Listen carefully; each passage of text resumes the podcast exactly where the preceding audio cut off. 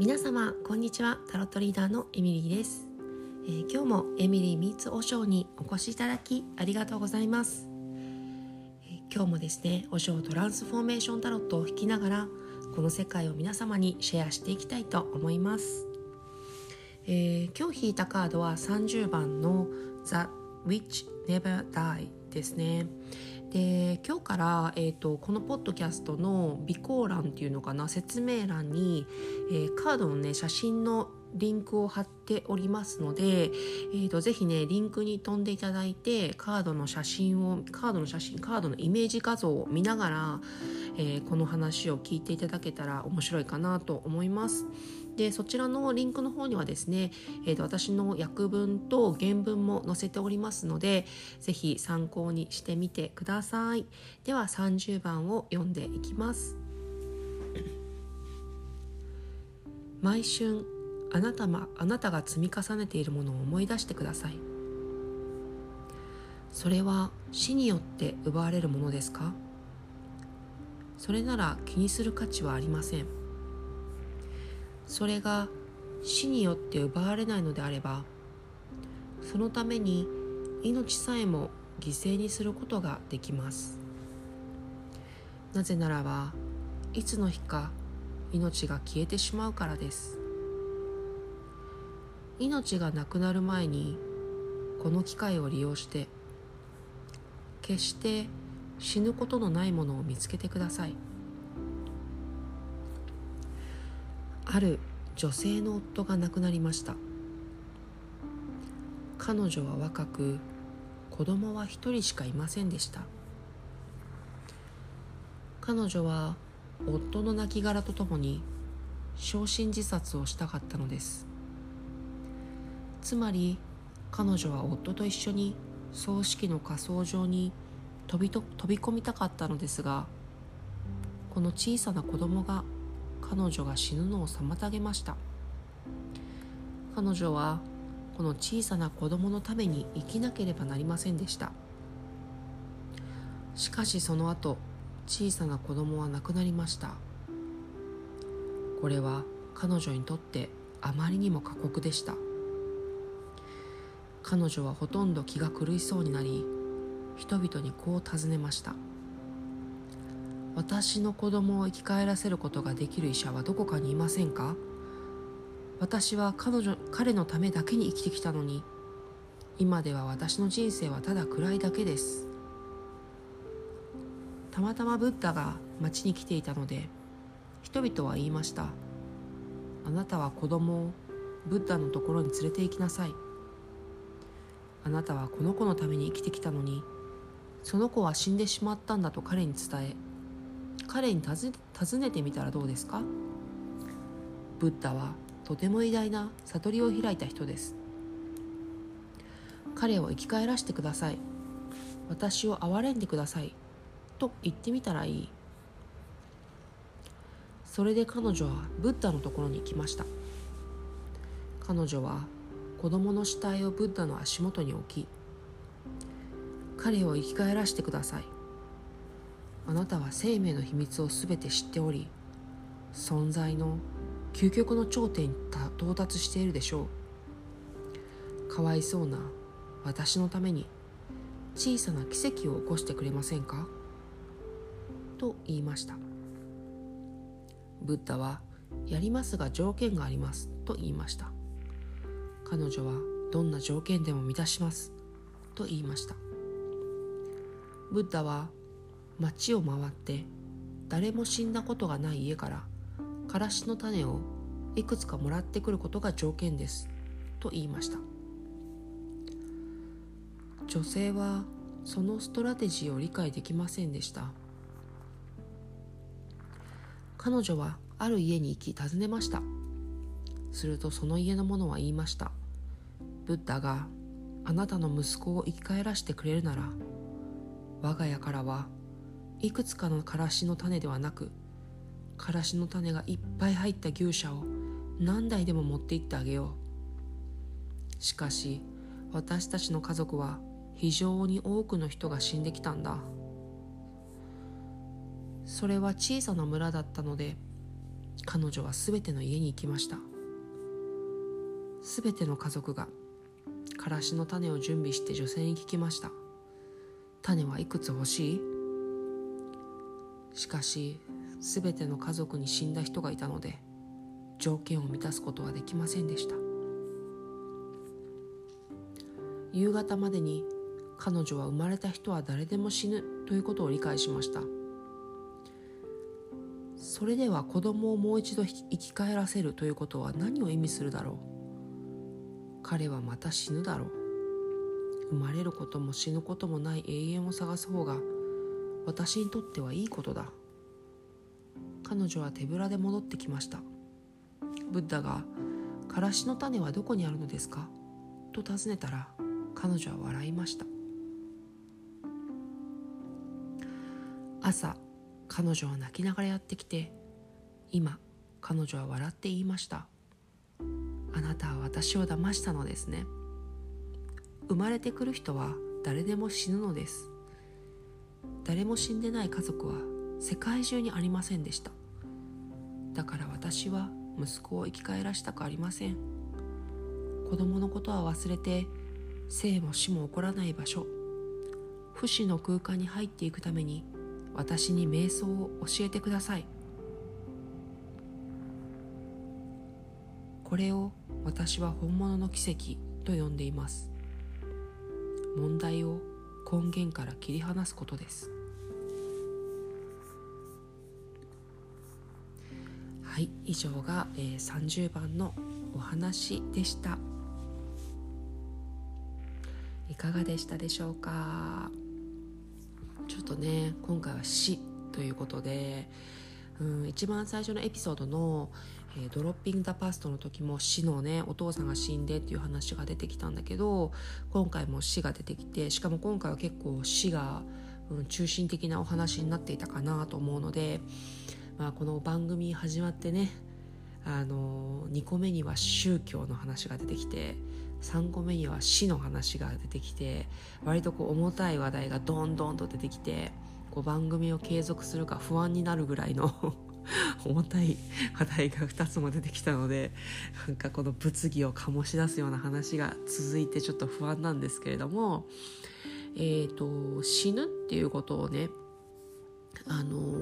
和尚がねどんな風に捉えてるかっていうのがこの話を読んでなんとなくこう1番目の話の時もそうでしたね死ぬって何だろうとか、うん、死とはみたいなところを結構和尚ってこうやって話すこと多いですよね。で和尚のね、あのー、死ぬっていうことについて語った文章がちょっとあるのでそれを引用しようと思うんですけれども死ぬっていう死とはね生を深刻に取らないようにっていう神からの忠告だっていう文章があるんですよ。そう死ぬっていうことは、うん、あの生きるっていうことを深刻に取らないための神からの注意なんですね。でつまりいつか死ぬんで生きてるっていうのは本当につかの間のことだから。うん、そう。で死んだ時には生きてきたもので生きてきた時に持ってるもの全部消えうて消え失せてしまうんだからつまり生きることは深刻にならずに楽しめばいいんだよっていうのを神があなたにね忠告するために注意するためにそれを与えたんだよ。みたいな意味合いで言ってるんですね。でこの話を聞くとこの話を今のこの文章を読むあの聞くと、まあ、この物語の言いたいこともちょっとなんかもうちょっと伝わるかなと思っていてつまり子供が例えば死ぬとか、えーと、1, 1個目のねあのドロッピング・ザ・パースの時もお父さんが死ぬとかって私たちは私も去年ね父親が亡くなったんですけどやっぱり家族第一家族っていうのかなでもまさに子供とかだったらもう私も多分気狂っちゃうしうんでも本当のもっと奥深いとこの話をすると死ぬっていうのはねうん、生きることを楽しめばいいんだよっていう神様からの注意とか忠告なんだよみたいな話なんですよね。確かに机上の机上ではわかる けどわかんないまあもう実際そこまで私は瞑想の道も進んでないので実際多分子供とか死んだら多分気が狂うんだろうけどそういうふうに言ってます。でも確かに言ってることは分かるって多分皆さん思ってもらえると思うんですよ。でじゃあ死によっても破壊されないものは何かっていうと唯一それは瞑想であるって和尚が言ってるんですね。瞑想だけがこの世にありながらこの世の中でのものではないもの。それは生死を超えたものだ。死をもってしても破壊できないもの。それが瞑想だ。であらゆるものが死の前では儚い。ただ瞑想だけは違う。内なる世界に深く進むにつれ死からは遠ざかっていき内なる世界から遠ざかるだけ死へと深く向かうことになる。最奥の核には死というものは存在しない。そこから遠く離れた表層には死だけが存在する。それ以外は何もない。外側に目を向ければ死を見ることになり内側に向かえば不死を見いだすことになる。そしてこの不死こそが瞑想たるは何たるかについての全てだ。そう。で普段ね普段死について考える人は誰もいない。だが何何かこのような不幸が起こった時父親母親愛する人子供が死んでしまった。このような的とない瞬間を伸ばしてはならない。無駄にしてはならないっていうそうこれ全部和尚の言葉を今引用したんですけれども。らしいんですよ。これはね私が、うん、このカードを引いて私が思ったこととか感じたことをシェアするようなあのポッドキャストにしているので皆さんはどう感じましたでしょうか？うん、それをね自分の中に大切にしてもらえたらなと思っていて、えーと、タロットにはねお尚のこの特にこれはタロットというかオラクルカードみたいな扱いなので何を感じたかとか何が大事だと思ったかとか何を思い浮かべたかとかね。皆さんの中に宿ったものが一番大事なのでそれをご自身の中で大事にしてもらえたらと思うんですけれどもうーんなんかこう瞑想は皆様されたことありますでしょうか？私は別に瞑想のプロではないんだけれども一時期ねすごい瞑想していた時期があって毎朝ね1時間ぐらい、うん、ずっと瞑想してた時期があってやっぱりその時に感じたこう内側の平穏さというかなんかね言葉では言い表せないんだけどなんて幸せなんだっていうような幸福感というかそれがね別にね例えば何かを得てイエーイとかっていう感じじゃなくてなんかねボワーッと内側から湧いてくるようなものがあってでこのこれを読んだ時にね最近瞑想してなかったなとも思いました。なんかねもう忙しくてっていうのもこれも外側に目を向けていってねあのー、本当にこの外側と内側の世界で完全に外側ばっかり見てたから